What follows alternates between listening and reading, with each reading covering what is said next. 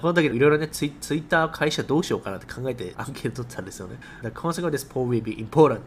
Please vote carefully ということで。今になってようやくね、Please buy Twitter March 25th ということで、その時も買ってたんですよね。というふうな時系列の経過が見れますね。で、これ、Elon Musk just bought a 9.2% stake on Twitter, becoming the platform's biggest shareholder.